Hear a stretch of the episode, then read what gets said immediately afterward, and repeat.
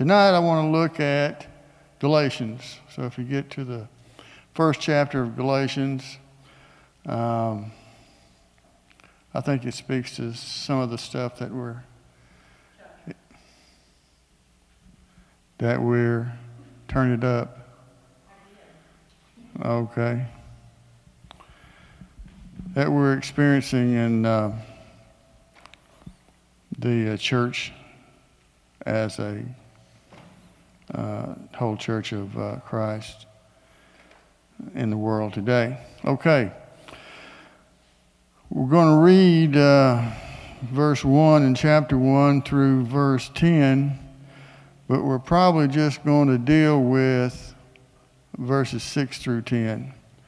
Uh, verses 1 through 5 are the greeting, and uh, I also have a uh, introduction to Galatians, but I'm not going to do that because I won't be here to do the next one. So we'll just do the next one. Y'all know Galatians. Howdy, Galatians. How you doing, uh, Chuck?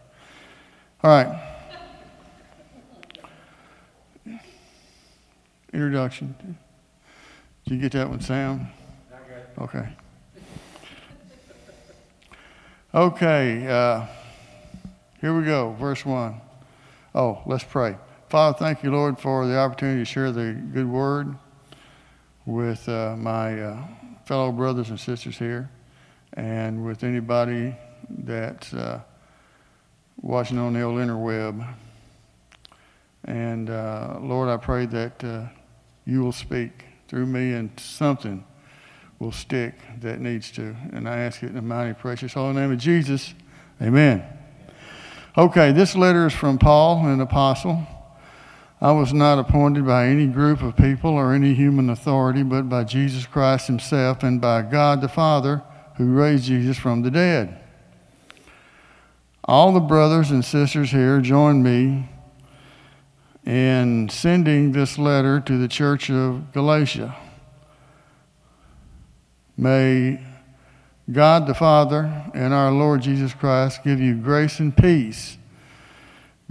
Jesus gave his life for our sins just as God, our Father, planned in order to res- rescue us from this evil world in which we live. All glory to God forever and ever. Amen. I am shocked that you are turning away so soon from God who called you to himself through the loving mercy of Christ. You are following a different way that pretends to be the good news, but is not the good news at all. You are being fooled by those who deliberately twist the truth concerning Christ. Let God's curse fall on anyone, including us, or even an angel from heaven who preaches a different kind of gospel uh, good news. That is the one we preach to you. I say again, we have said before if anyone preaches any other good news than the one you welcomed, let that person be cursed. And obviously, I'm not trying to win the approval of people but of God. If pleasing people were my goal, I would not be Christ's servant. Okay. Uh, the churches of uh, Galatia were beset by what we call Judaizers. That was Jews who wanted to bring the new Christian church into the Jewish fold. They wanted to. Uh, make Jews of everybody in the church, or they wanted to discourage uh, Gentiles from being part of the church.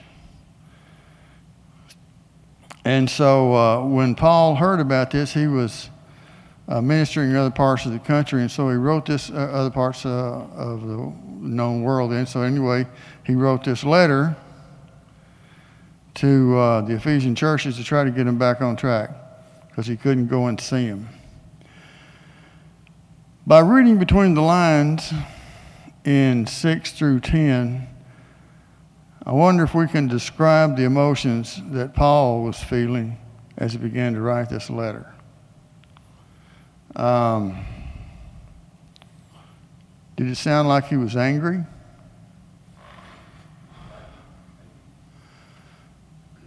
Sounded like he was uh, shocked and dismayed and uh, hmm? astonished that they would buy that bill of goods. Uh, I remember when I was a kid, uh, right on the uh, curve on 77, a guy had a little car lot and he had a, a 1950 Dodge uh, coupe, little two seater. He wanted 50 bucks for it. It didn't run, and I wanted that car so bad. And uh, I took Dad to look at it. He looked at it, and it was just a pile of rusty junk. They should have paid me for hauling it off of there. He was astonished that I would actually want to buy that thing. He was just blown away. He, he uh, felt bad for me. He was embarrassed. And I think that's the way Paul felt. I didn't get the car, by the way. Uh, have you ever been disappointed in a child or a friend who seemed to turn their backs on the principles you had uh, instilled in them? Yeah. It's like sometimes they do stuff that you just didn't think them to tell them not to do, you know. You just thought it would be intuitive. Have you ever noticed uh, how teenagers value a device of other teens of the same age and the same experience level over your more mature experience advice.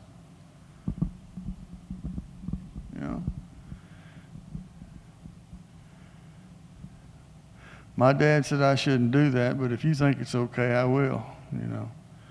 And that's the way that goes. Um, have you ever helped somebody get back on their feet help them overcome ha- bad habits or addictions, and later watch them go down the same old road again. The road that you both agreed was dangerous and foolish. Did you ever just throw up your hands and say, I give up, or walk away? I've done that, and maybe shouldn't have, but. Uh, What was uh, what is, uh, Paul's response to the this similar situation? Uh, he was disappointed in his converts and concerned for their spiritual condition. By the way, I thought I was gonna it's gonna be a short one and let y'all out early, but somehow I've accumulated 11 pages of notes on 6 through 10.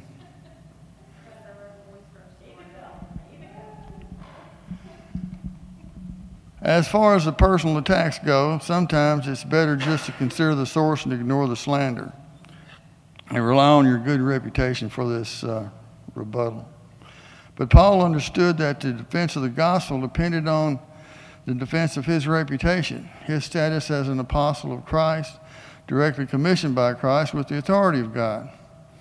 Okay, so, so here's the deal. He had to come out and aggressively defend who he was.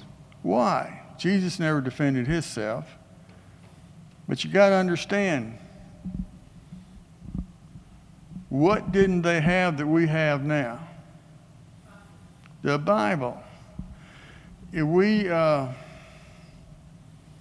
were pushing a point at someone and somebody else was trying to interfere with that by tearing me down uh, personally, I can always say that this is what the Bible says. Here it is. Here's the final authority.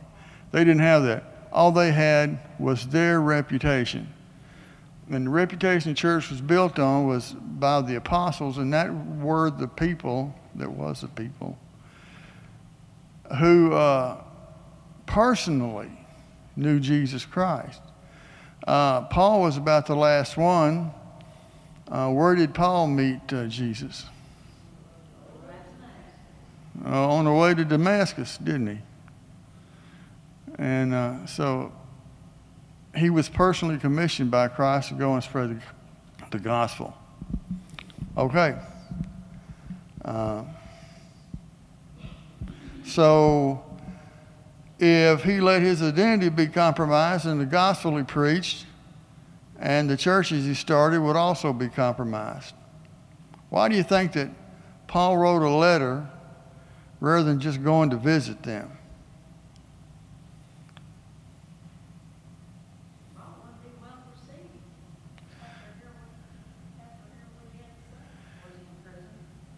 No, he was ministering. Uh, uh, the practical reasons, I think, were uh, travel. Uh, travel over land was uh, very arduous and very slow. It was at walking pace, dangerous because there were criminals and thieves out, no highway uh, police department, no AAA roadside service, no we'll leave the light on for you, you know. And uh, the cheapest way, uh, that was the cheapest way, but the, uh, the other way was by uh, sea. If you were close to the coast, you could catch a ship that, you know, sailed along the coast. But that was very expensive. So uh, he was reduced to a letter. But let's, let's think about this in the long term. God could have made a way for him but he wanted to write the letter. And this happened to him over and over again. And because of that, we have a sizable chunk of the New Testament written by Paul to other people.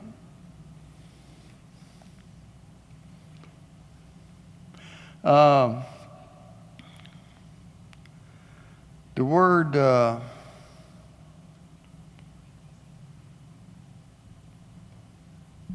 The word uh, deserting in verse 6 can be used for many uh, different meanings. Uh, anything from a simple action to a crime in the English language.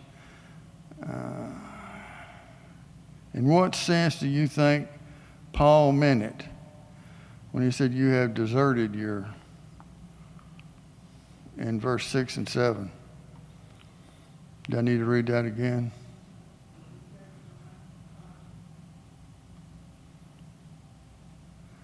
Seven, six.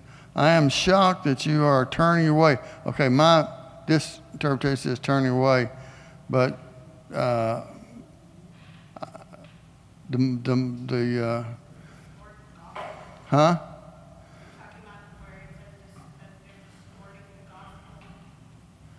No, I'm talking about where he said they were turning away or deserting the gospel.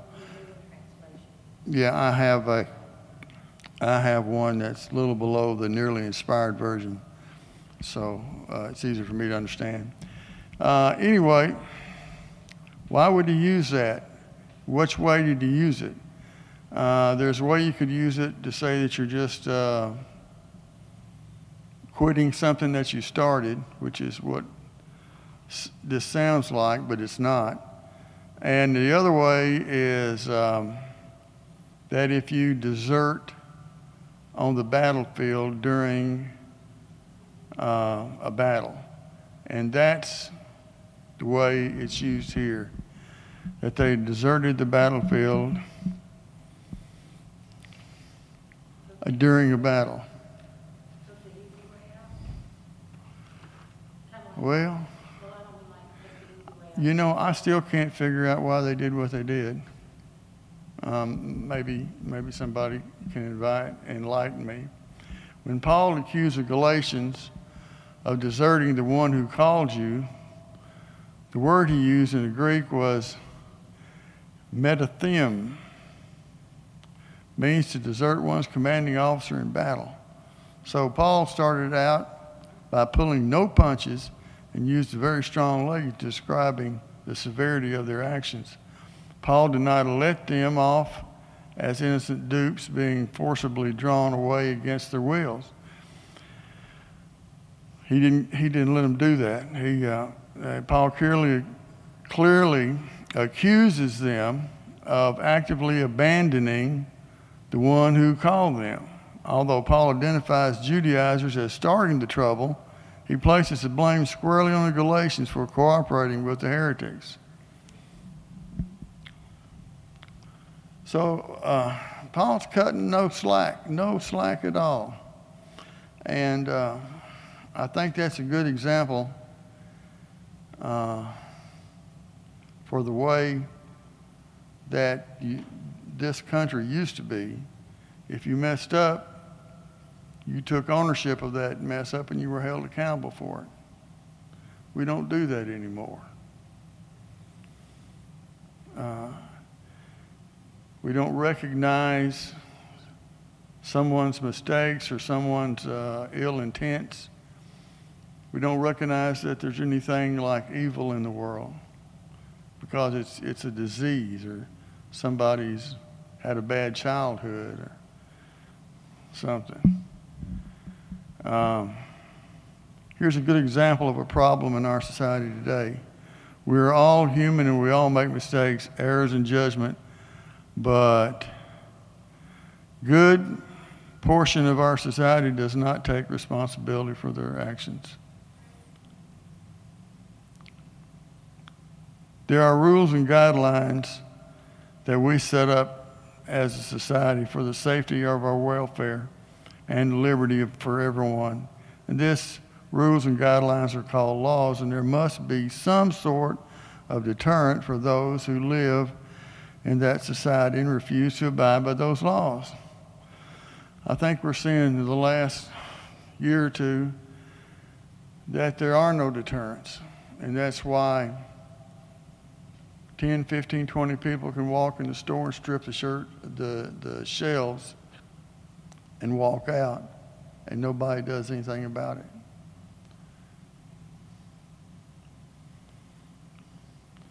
When society becomes unwilling to hold each other to a code of ethics and refuses to recognize evil among them and among themselves, the society is doomed to self destruction. Jeez. Maybe I should have done something with a little more uplifting. I'm not sure. I believe that America today has become such a society. And Paul was fighting that society everywhere he went. The tolerance of evil was present throughout the known world at that time. And the church, uh, although new and struggling, was the first social order to fight against evil in centuries. Everything was permeated with evil. The uh, religious systems, the the law systems, whether you're talking about uh, the Jewish law or the occupation of the Romans, were just evil. And, and everybody took it for normal. This is normal. Um, when Paul speaks about the one that called them, who's the one that he's talking about? We're going to cover a few little pieces here that uh, somebody might try to trip you up with if they're, you know, arguing against your, your testimony.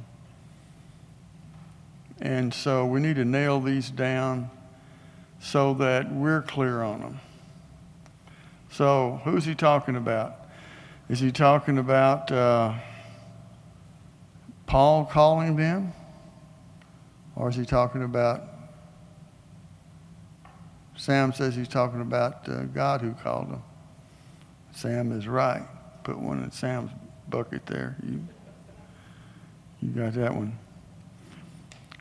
When we see that uh, Paul seems angry, and we know that Paul is the one who evangelized them and gave them the gospel, we might think that the one who called you by your grace of by the grace of Christ is Paul himself. But if you have read much of Paul, you will understand that his views have always been that God is the only one who can call to salvation.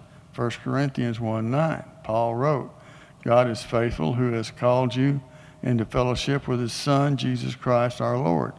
So Paul is not upset that the Galatians have rejected his call. He is upset because the Galatians were turning away from the call of God himself. Uh, here's a question for uh, King James Version users. Anybody King James Version here? No? Well, somebody ought to get one and drag them in here.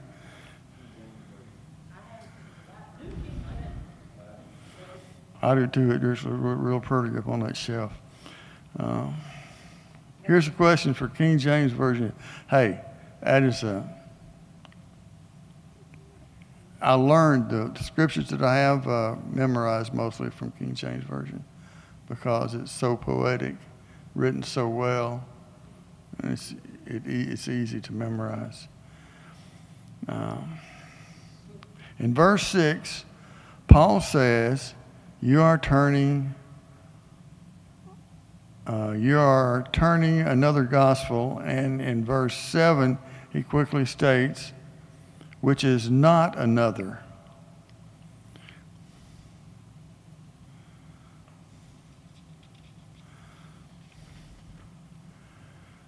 Paul seems to contradict himself. The question would be what does Paul mean by another gospel which is not another? And that's where the King James puts it.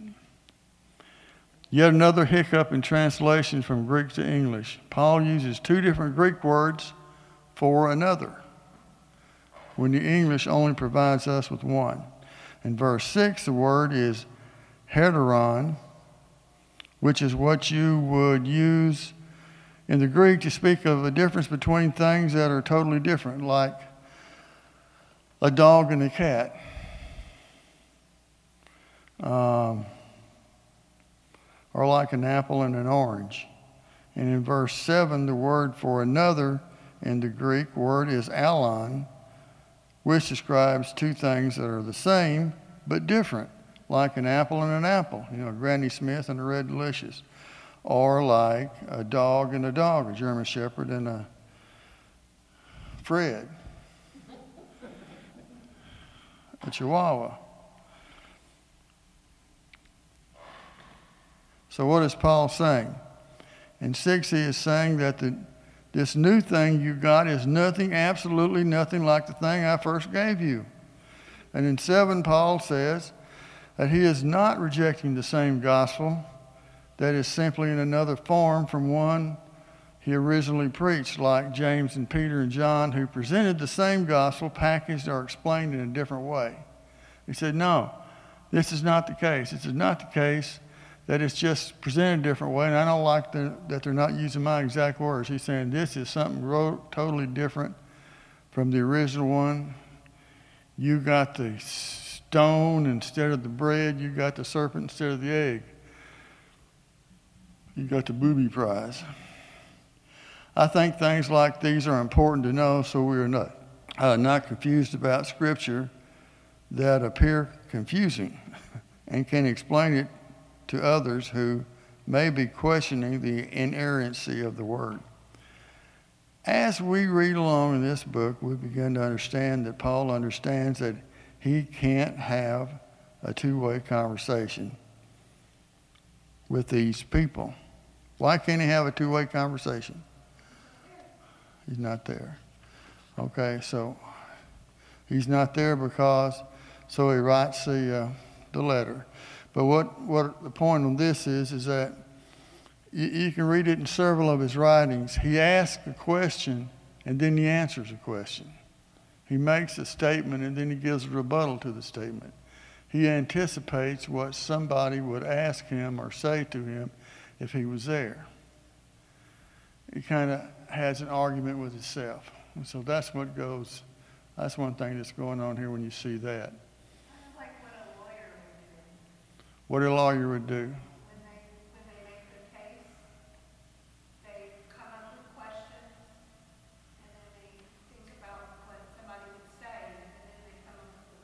Right.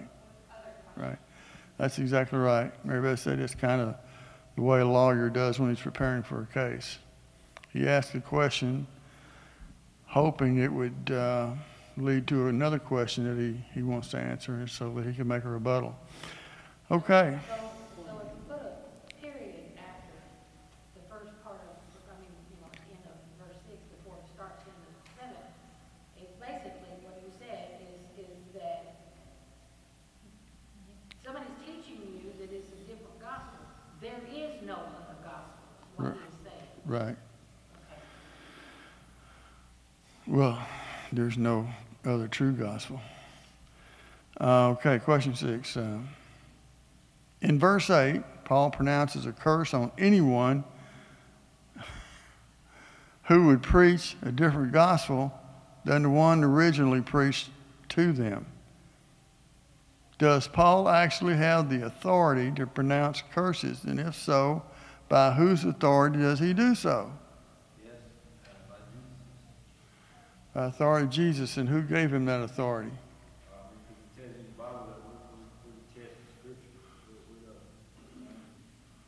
Okay. Uh, short answer is yes. He has the authority of the one who sent him. Uh, I kind of, I kind of had a little chuckle there when I read that. Uh, when I wrote it, actually, I was thinking of Donna, my wife, who I saw curse a mimosa tree and it died.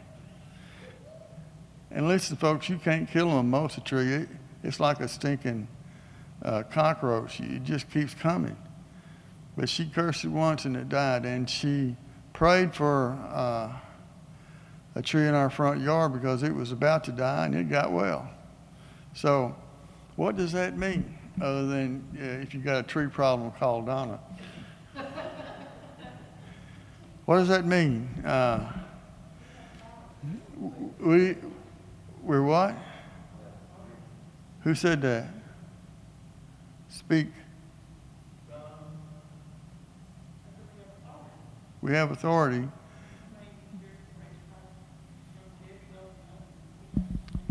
We have that authority because Christ gave it to us, didn't he? He says, you know, you have uh, blessings and curses in your mouth. Speak uh, life or death. We have to be aware of that. We have to be careful what comes out of our mouth. Okay. Why would Paul even hint that he or even an angel might change the message he's preaching? Is that what he did? Did he, did he hint at that? Let God curse, uh, verse uh, 8. Let God's curse fall on anyone, including us or even an angel from heaven, who preaches a different kind of good news than the one we preach to you.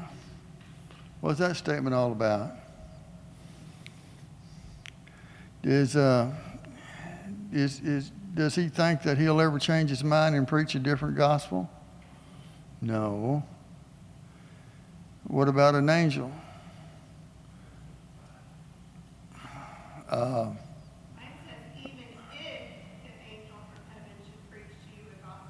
right. If what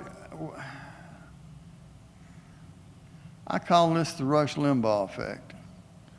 Uh, it's a hyperbole. He gives the uh, really stupid answer to a question like, you know, uh, we have uh, filet mignon tonight on sale for five bucks or a grilled cheese sandwich on sale for five bucks. Which one would you like? You know.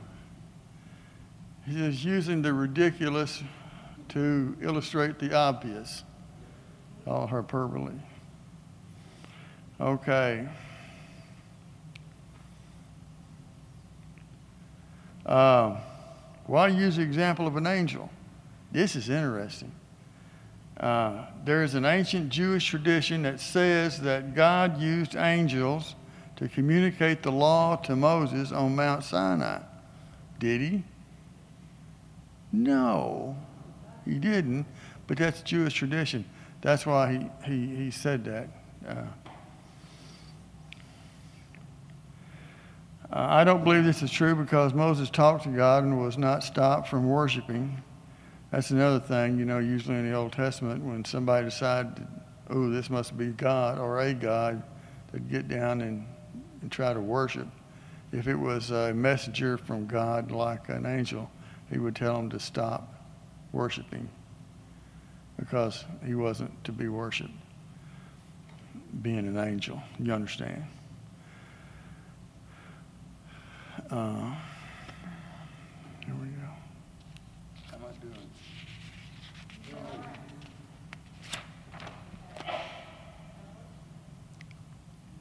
But being a well established tradition, the Judaizers could have used it in such a way to convince the Galatians to go back to the law.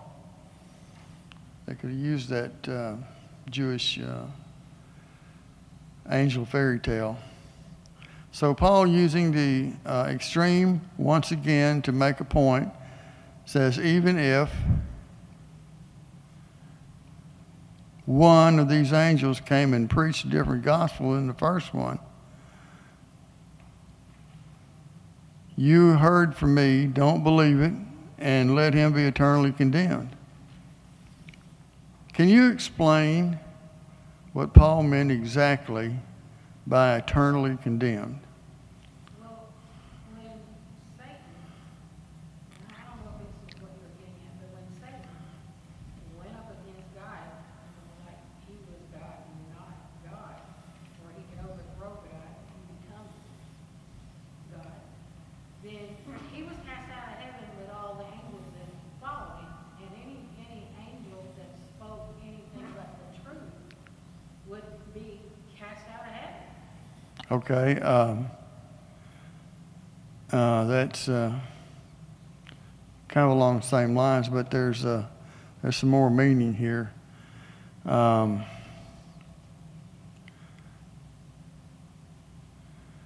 the uh, the word translated eternally condemned in verse eight and nine is ath- anathema.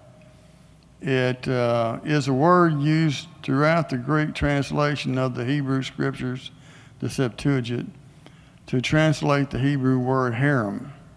Herem was a word used to describe anything or anyone who was to be destroyed by God.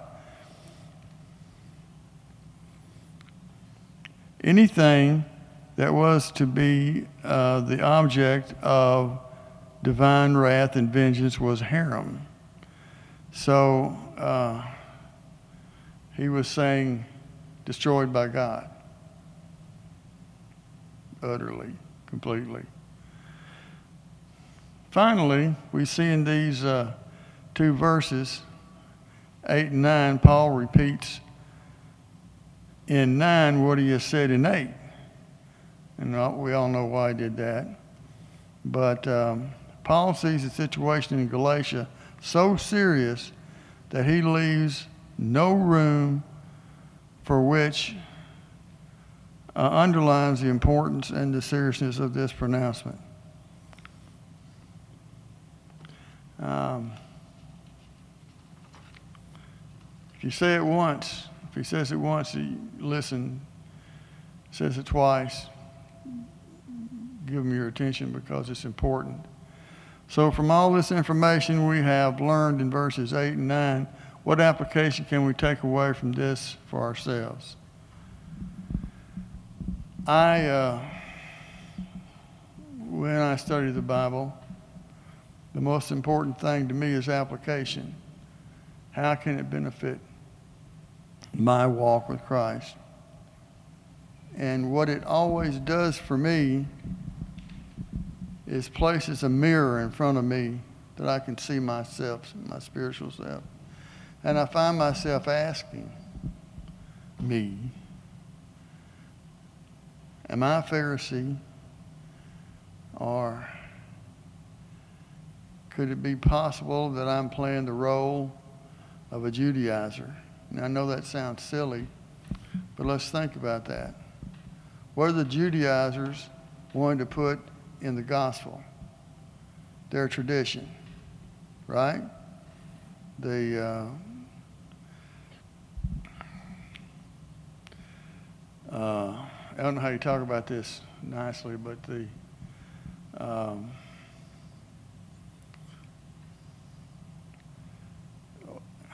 well, everything that the uh, Jewish, uh, being Jewish incurred, they, they want to, the um, uh, formal formalities, uh,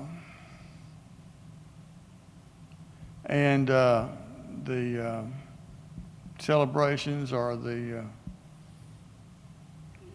tra- yeah, just the traditional stuff. And uh, I see church sometimes that we try to do the same thing. We try to put our traditions and mix them in with the gospel.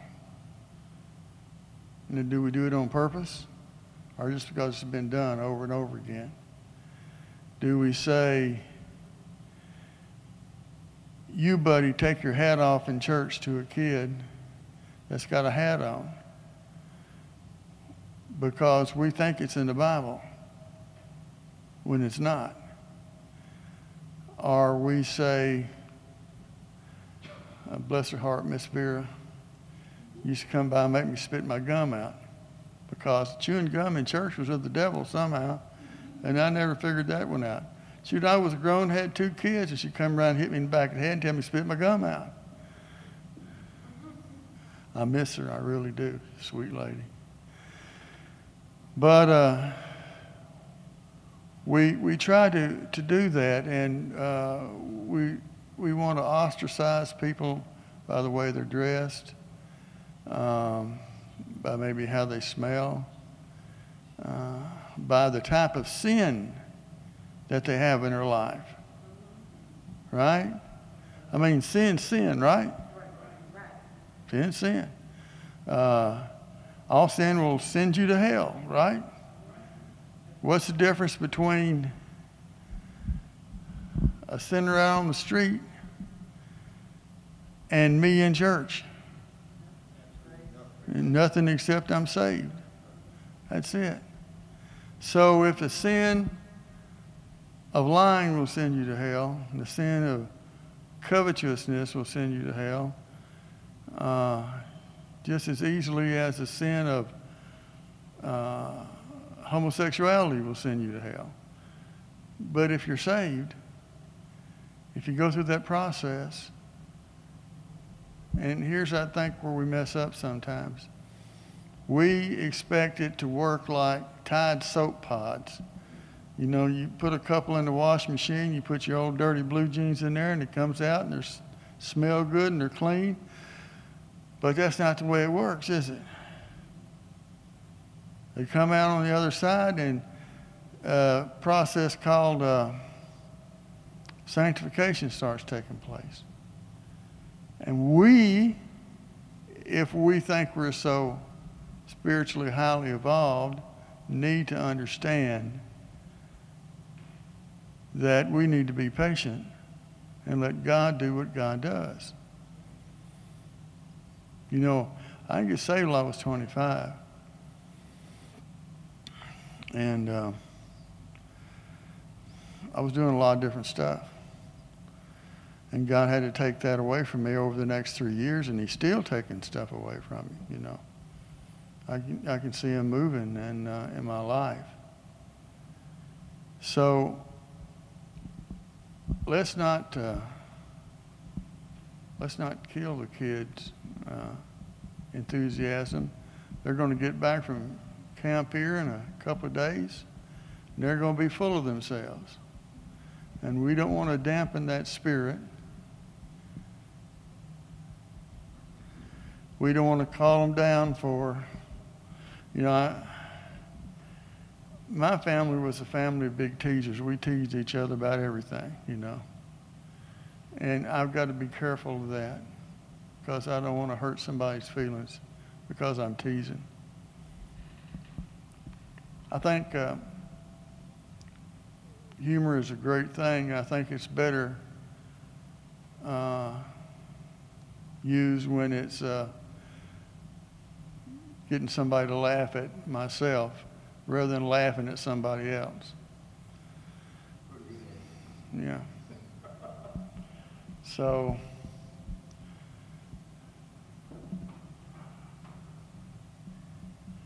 uh, well, I got time. I can do some more. Oh, yay. Paul is uh, using a logical argument in verse 10 to say that his efforts as an evangelist is not to become wildly popular with people, because if he were, he would not be an apostle of Christ and uh, working for an organization under extreme persecution. Now, that's something that we all got to realize, and a lot of us do, but for new Christians, that, yeah, I'm a Christian. Not everybody's going to be thrilled over that. Uh, most of the world will not be thrilled over that. And a lot of the world will stand up against you because of your stance for Christ. So we need to realize that and prepare for it. You know, I was on a mission trip to uh, Allende, I believe it was, in Mexico. We were building a church kind of out in the woods from the city of Allende. And we got out there to look at the job site uh, early Sunday, Sunday afternoon or Monday morning, I can't remember. But uh, it was Sunday morning. And we're looking at it and shaking our heads saying, yeah, this will never work. Which usually it worked, and it did. But uh, we heard a hymn being sung in Spanish sounded like out in the woods. So we started walking toward it. And we walked down through a little valley, through some trees, and come up in a clearing, and there was a trailer there. And there was a, stood a man preaching to his wife, his two daughters, and the dog. And they were having church. And he was a preacher that got saved as a kid in a uh, Baptist um, mission group. His parents disowned him because he, he had to, uh, you know, get, get rid of his Catholicism. He couldn't get a job. And, uh, but God had promised him a church. And, and uh, for all those years, he was uh, excluded. But uh, he prayed every day for a church. And we were the answer to that prayer. We built the church. And uh, I think he, we heard from him two weeks later after we left, and he is running 200 people. so don't quit praying for your dreams, but also understand that not everybody's going to offer you a helping hand, but that you need to offer yours.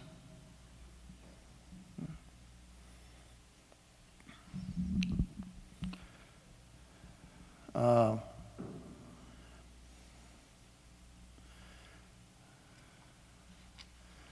well, I should have kept a rubber thumb. Okay.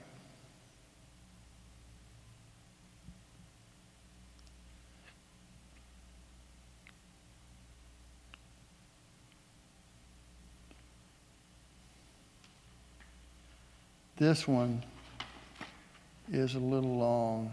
Let's see what time it is. Paul is using a local argument in verses 10 to say that his efforts as an evangelist is not to become Wally Popwell. We read that, so. Why might Paul have made this statement in, his, in this letter? Um,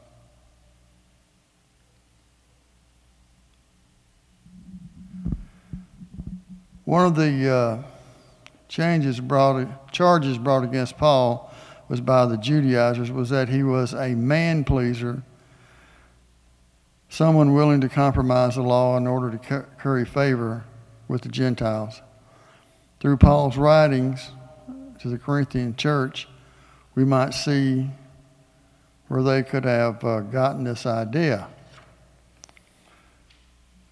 In 1 Corinthians 9 19 through 23, though I am free and belong to no one, I have made myself a slave to everyone to win as many as possible. To the Jews, I become like a Jew to win the Jews. To those under the law, I become like one under the law, though I myself am not under the law, so as to win those under the law. To those having the to those having the law, I became like one not having the law. Uh, though I am not free from God's law, but am under Christ's law, so as to win those not having the law. To the weak I become weak to win the weak.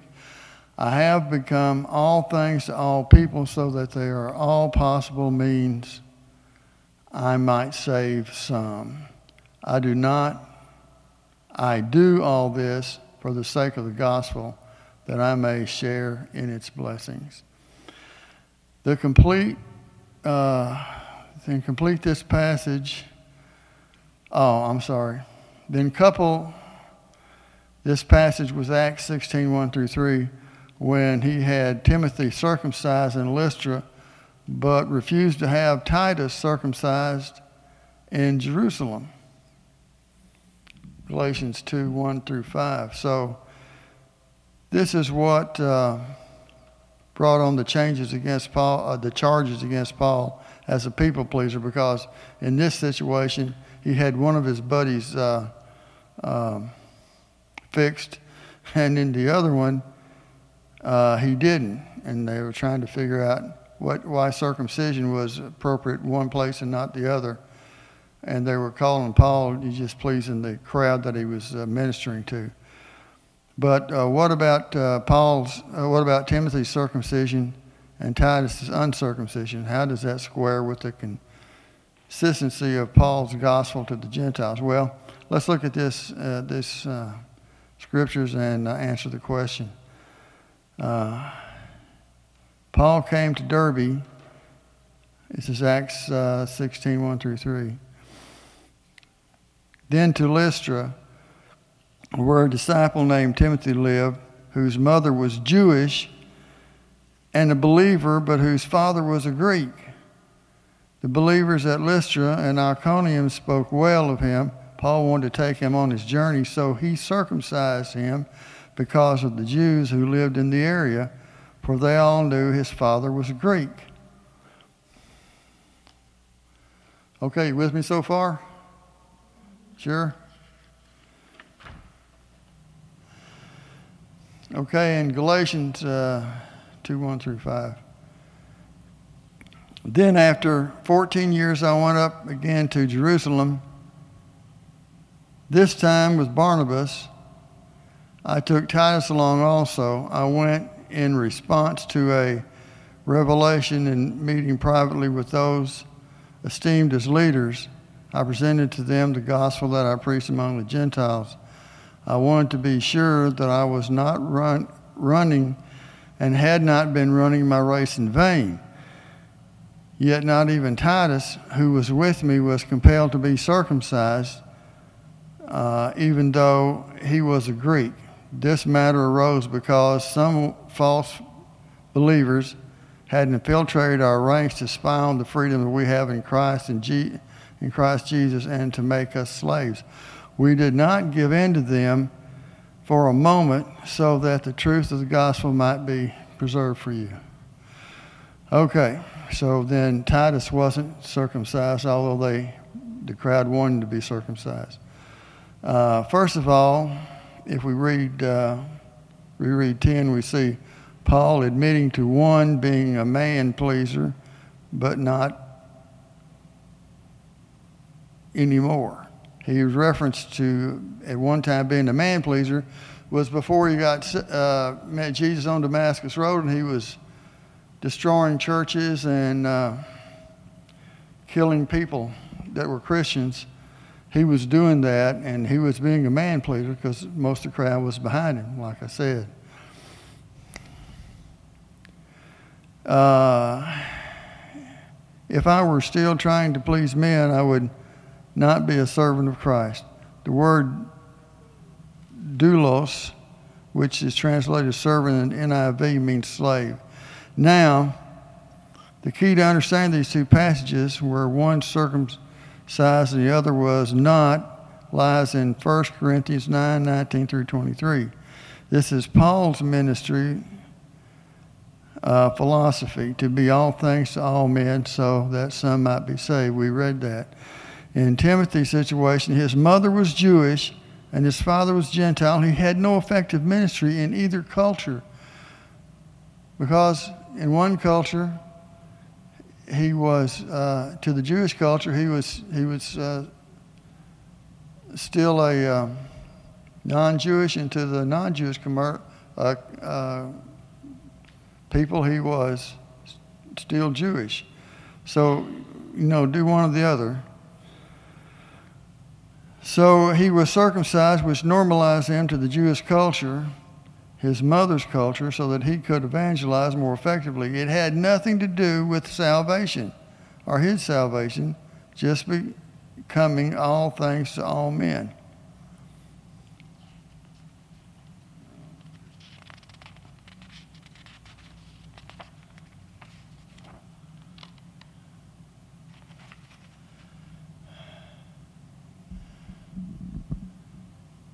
Titus's uh, situation was different.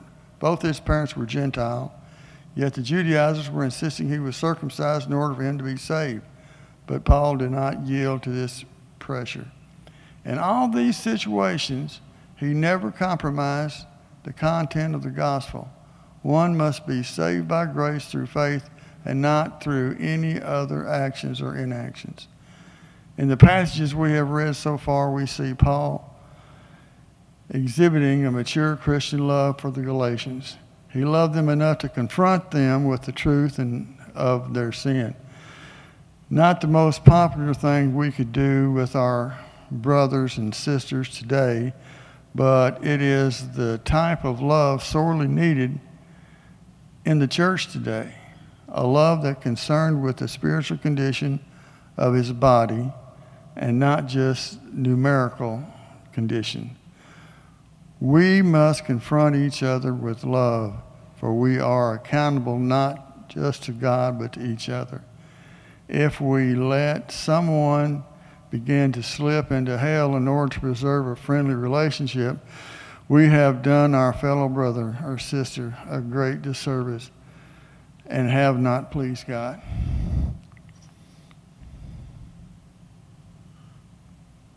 The end.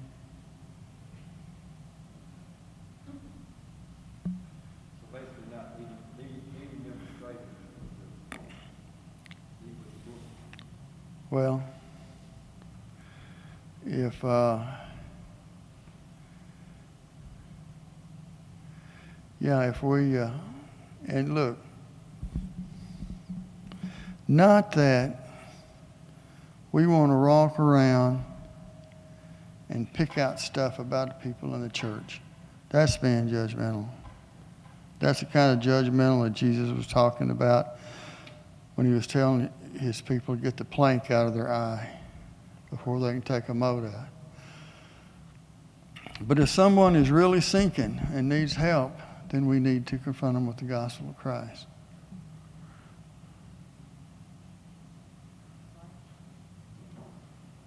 Okay, is there any questions or comments? I'll repeat them the best I can for the interweb out there. If not, uh, let's pray. Be dismissed. Father, I thank you, Lord, for your word. Thank you, Lord, for the opportunity to use these clay lips to speak your word. Thank you for the time you gave me for study and the patience you gave me for typing.